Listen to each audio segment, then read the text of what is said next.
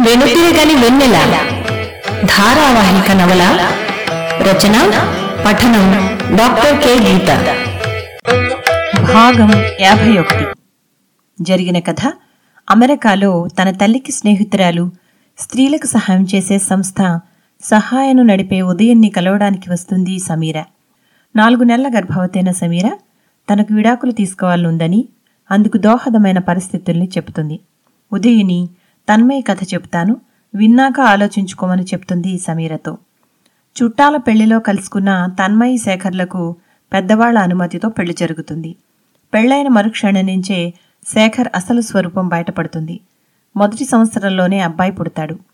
శేఖర్తో ఒక పక్క కష్టాలు పడుతూనే తన్మయి యూనివర్సిటీలో ఎంఏ పాస్ అయి పిహెచ్డీలో జాయిన్ అవుతుంది. శేఖర్తో ఎన్నో రోజులు పోరాడి చివరికి తన్మయి విడిపోతుంది. హైదరాబాద్కు దగ్గరలో తన్మయికి లెక్చరర్గా ఉద్యోగం వస్తుంది. చిన్ననాటి స్నేహితుడు ప్రభు అనుకోకుండా మళ్ళీ ఎదురయ్యి పెళ్ళి ప్రపోజల్ తీసుకువస్తాడు. తన్మయి ఒక ఏడాది గడువు పెట్టి మధ్యలో కలుసుకోకూడదని నిబంధన పెడుతుంది. ఆదివారం ఉదయానే తాయిబా ఏం చేస్తురు మేడం? అంటూ వచ్చింది. రా తాయిబా కూచో అంది తన్మయి.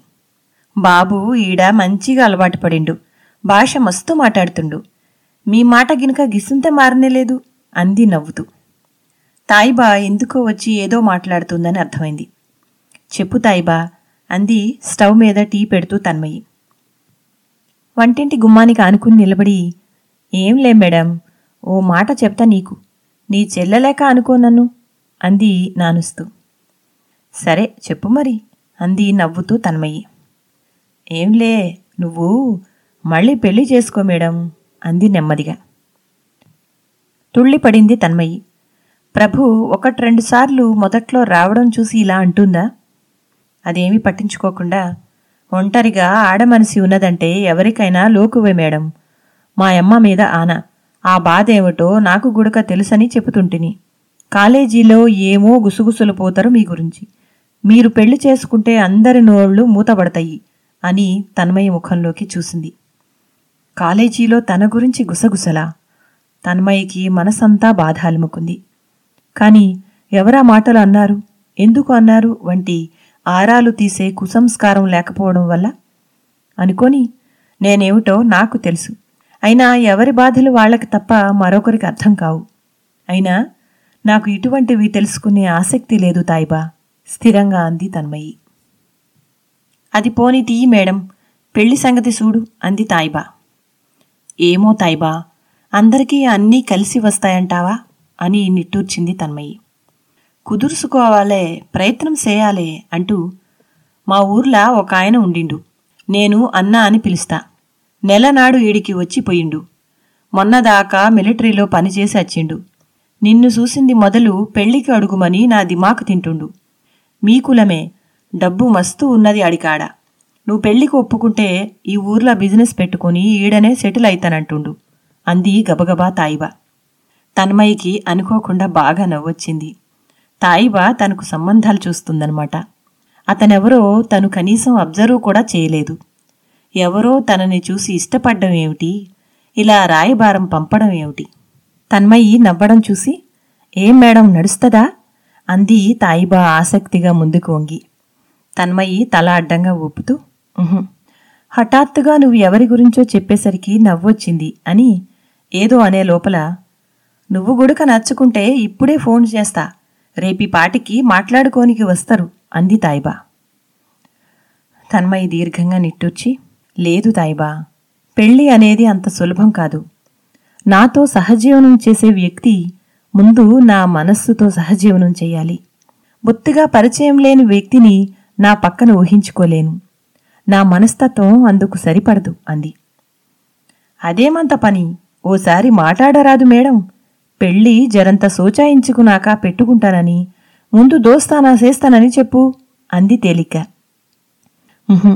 నా వల్ల కాదు తాయిబా ఇలా తొందరపాటు పెళ్ళి చేసుకుని మళ్ళీ ఒక పోరాటం చేసే ఓపిక లేదు నాకు. అంది స్థిరంగా.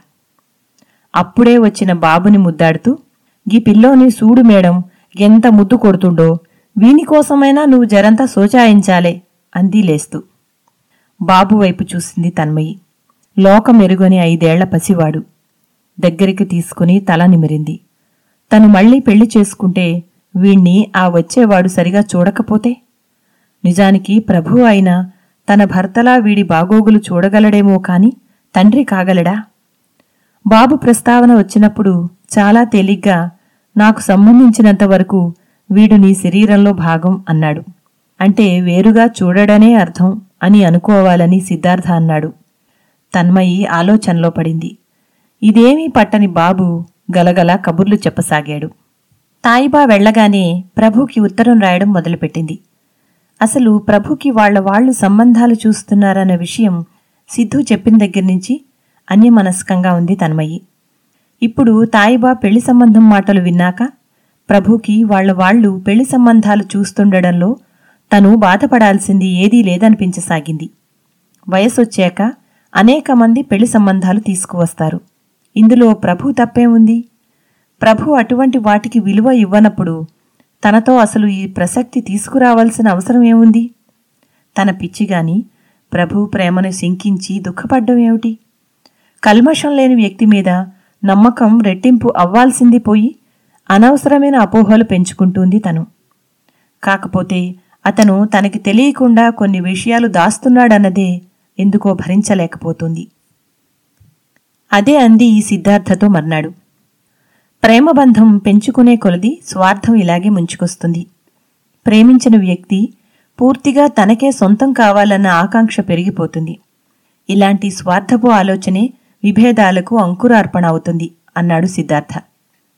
తన్మయి ప్రశ్నపూర్వకంగా చూసింది అతని వైపు. ప్రేమించడం అంటే ఏమిటి? ఒక్కసారి ఆలోచించండి తన్మయి అన్నాడు సాలోచనగా. ఒకరితో ఒకరు కలిసి కాలమంతా హాయిగా గడపాలనుకోవడం అంది నెమ్మదిగా తన్మయి. ప్రేమగా జీవిస్తే ఎటువంటి జీవితం కోరుకుంటున్నారన్నది నేను అడగడం లేదు. ఒక్కసారి ఆలోచించండి. ప్రేమించిన వ్యక్తి సుఖాన్ని కోరుకోవడాన్ని మించిన గొప్ప ప్రేమ ఉందా? అన్నాడు మళ్ళీ. సిద్ధార్థ కళ్ళల్లో వివేకానంద పాఠశాలలో యోగ సాధన వల్ల జ్ఞాన సముపార్జన వల్ల కలిగిన తేజస్సుతో మురళి సాక్షాత్కారమయ్యాడు. తన్మయి ఒక్క క్షణం కళ్ళు నులుముకుంది. సిద్ధార్థ కొంచెం గొంతు సవరించుకుని ఇంకా కొంచెం వివరంగా చెప్పాలంటే మనం ప్రేమించే వ్యక్తిని హాయిగా తనకి నచ్చినట్లు స్వేచ్ఛగా ఉండనివ్వడం అన్నమాట అన్నాడు. అక్షరాలా నిజం. కానీ అంత గొప్ప మనసు అందరికీ ఉంటుందా? అదే అడిగింది సిద్ధార్థని. మంచి ప్రశ్న. గొప్ప మనసు అయితేనే నిజమైన ప్రేమ అవుతుంది అన్నాడు చిన్నగా నవ్వుతూ. ఒక్కోసారి సిద్ధార్థ మాట్లాడుతున్నప్పుడు జ్ఞానోదయం అయినట్లు అనిపిస్తూ ఉంటుంది. ఇవన్నీ తనకి తెలిసినవే అయినా ఆ సమయానికి సరిగ్గా ఆలోచించలేకపోతుంది ఒక్కొక్కసారి. థ్యాంక్ యూ సిద్ధు అంది ప్రశంసాపూర్వకంగా. బదులుగా ఆల్ ది బెస్ట్ అని తర్వాతి క్లాస్కి బయలుదేరాడు సిద్ధార్థ. ఆ రోజు ఉదయం లేచిన దగ్గర నుంచి కడుపులో విపరీతమైన నొప్పి ప్రారంభమైంది తన్మయ్యకి. నొప్పి మాత్ర ఒకటి వేసుకుని కాలేజీకి బయలుదేరింది. సగం దూరం కూడా వెళ్ళకముందే మళ్ళీ నొప్పి ముంచుకొచ్చింది తన్మయ్యకి ప్రకృతి సహజ వైద్యాలంటే ఇష్టం. తప్పనిసరి అయితే తప్ప మాత్రలు వేసుకునే అలవాటు లేదు. ఎందుకింకా నొప్పొస్తుంది? మాత్ర పనిచేయడం లేదా? అనే ఆలోచనలో ఉండగానే హాస్పిటల్ సందు వచ్చింది. దాటబోతూ ఉండగా కళ్ళు తిరుగుతున్నట్లు అనిపించసాగింది. తనకేదో కాబోతుందని వెంటనే అర్థమై హాస్పిటల్ వైపు బండిని తిప్పింది. కౌంటర్లో తన్మయ్యను చూస్తూనే అంతా మంచిగానే ఉన్నదా మేడం? అంది రిసెప్షనిస్టు. తన్మయ్య ఏదో చెప్పబోతూ ఉండగానే నొప్పి తీవ్రం కావడంతో కడుపు పట్టుకుని పక్కనే కుర్చీలో కూలబడింది. ఒక్క ఉదుటున లోపలి రూంలోకి తీసుకెళ్ళారు. లేడీ డాక్టరు పొత్తికడుపు మీద అక్కడక్కడా నొక్కి పరీక్ష చేసింది. వెంటనే స్కానింగ్ చేయాలి అంది మరు నిమిషంలో డాక్టరు నొప్పి తీవ్రత ఎడమవైపని అర్థం కాగానే. స్కానింగ్కి ఎక్కడికి వెళ్ళమంటారు? అంది బాధపడుతూనే తన్మయి. మీరెక్కడికి వెళ్ళనవసరం లేదు. ఇక్కడే నేనే చేస్తాను. డోంట్ వరీ అంది డాక్టర్. తన్మయి నొప్పిని అదుము పెడుతూ వాచి చూసుకుంటూ నేనెంతసేపట్లో వెళ్ళొచ్చు డాక్టర్? కాలేజీకి టైం అవుతుంది అంది. డాక్టరు స్కానింగ్ పూర్తి చేసి గ్లోవ్స్ విప్పుతూ ఎడమ పక్క ఓవరీ ఇన్ఫెక్ట్ అయ్యింది. మీరు వెంటనే అడ్మిట్ కండి. సర్జరీ చేయాలి అంది డాక్టర్. సర్జరీనా? ఒక్కసారిగా ఉలిక్కి పడింది తన్మయి. అది వెంటనేనా? తల్లిదండ్రులిద్దరూ యాత్రలకెళ్ళారు తను ఆసుపత్రిలో ఉంటే బాబునెవరు చూస్తారు? సర్జరీ తర్వాత తనకెవరు సాయం చేస్తారు? ఇవన్నీ సరే సర్జరీ సక్సెస్ కాక తనకేమైనా అయితే బాబు సంగతి ఏమిటి? ఒక్కసారిగా అన్ని ఆలోచనలు చుట్టుముట్టి వెన్నులో నుంచి వణుకు పుట్టుకొచ్చింది. అదే అడిగింది డాక్టర్ని. బదులుగా చిరునవ్వు నవ్వి మీరేం కంగారు పడకండి. ఆపరేషన్కి సిటీ నుంచి మంచి పేరున్న సర్జన్ వస్తారు. ఆపరేషన్ అయ్యాక నాలుగైదు రోజుల్లో ఇంటికి కూడా వెళ్ళిపోవచ్చు. తేలికపాటి పనులు చక్కగా చేసుకోవచ్చు అంది. అయినా డాక్టర్ రేపు వచ్చి అడ్మిట్ అవుతాను. ఇవాల్టికి నొప్పి తగ్గడానికి ట్యాబ్లెట్లు రాసివ్వండి ప్లీజ్ అంది తన్మయ్యి లేని ధైర్యాన్ని కూడగట్టుకుంటూ. సిస్ట్ బాగా ఎన్లార్జ్ అయింది చిన్న కుదుపుకి కూడా అది పగిలిపోవచ్చు. అదే జరిగితే మీ ప్రాణానికే ప్రమాదం వస్తుంది. జాగ్రత్త మరి. ఇప్పటికైతే ఇంజెక్షను టాబ్లెట్స్ ఇస్తున్నాను అంది డాక్టర్. డాక్టర్ ఎదురుగా తలూపినా బయటకు వెంటనే వెళ్ళే ఓపిక లేక రిసెప్షన్లో ఓ మూల కుర్చీలో కొలబడింది తన్మయి. తనకి ప్రాణాంతకమైన పరిస్థిత. డాక్టర్ ఏమీ కాదని చెప్పినా తన్మయికి వణుకు అధికం కాసాగింది. ముద్దులొలికే బాబు ముఖం ఎదురుగా కదలాడసాగింది. తను లేకపోతే వాణ్ణెవరు చూస్తారు? బాబు పుట్టినప్పుడు తనకి డెలివరీ అత్యంత కష్టమై డాక్టరు ఏదో ఒక్క ప్రాణాన్నే కాపాడగలనని చెప్పినప్పుడు భగవంతుణ్ణి తన ప్రాణం తీసుకుని బాబుని బతికించమని వేడుకుంది. కాని ఇప్పుడు వాడు బతకాలంటే తనూ ఉండాల్సిన తప్పనిసరి పరిస్థితి. కళ్ళు మూసుకుని భగవంతుడా వాడి కాళ్ళ మీద వాడు నిలబడే వరకు నన్ను బతికించి ఉంచు అని దీనంగా వేడుకోసాగింది. తన్మయి గాభరాగా సిద్ధార్థ గొంతు వినబడ్డంతో పక్కకి చూసింది. తన్మయికి దుఃఖం ముంచుకొచ్చింది. సిద్ధు అందిగాని గొంతు పిగిలి రాలేదు.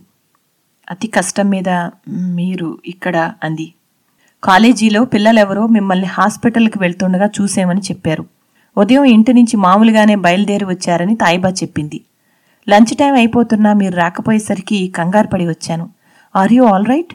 ఏమైంది? అన్నాడు. అతి కష్టం మీద గొంతు పెగిల్చుకుని తన్మయ్య చెప్పింది విని ఏమీ భయపడకండి. ముందు ధైర్యంగా ఉండండి మీకేం కాదు అన్నాడు. తన్మయి మాట్లాడకుండా బేలగా తలూపింది ఎలా?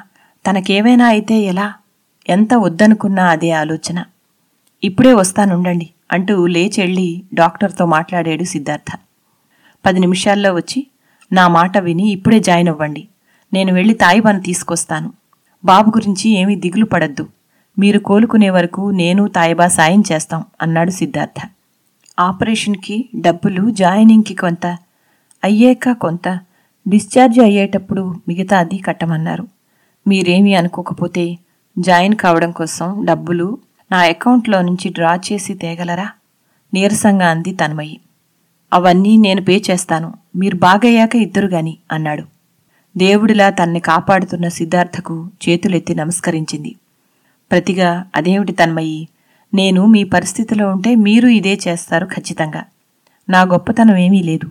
ముందు ఇదిగో కాస్త ఈ కొబ్బరి నీళ్ళు తాగండి. వెళ్ళి మీరు అడ్మిట్ కావడానికి ఏర్పాటు చేసి వస్తాను అని లేచాడు. తన్మయ్యకి తల్లిదండ్రులతో మాట్లాడాలని అనిపించింది. వాళ్ళు యాత్రల నుంచి ఇంకా పదిహేను రోజులకు గాని తిరిగి రారు.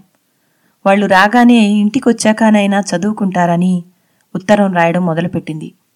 ప్రియమైన అమ్మకు నాన్నగారికి మొదటి వాక్యం రాయగానే దుఃఖం తన్నుకొచ్చింది ఏమని రాయగలదు?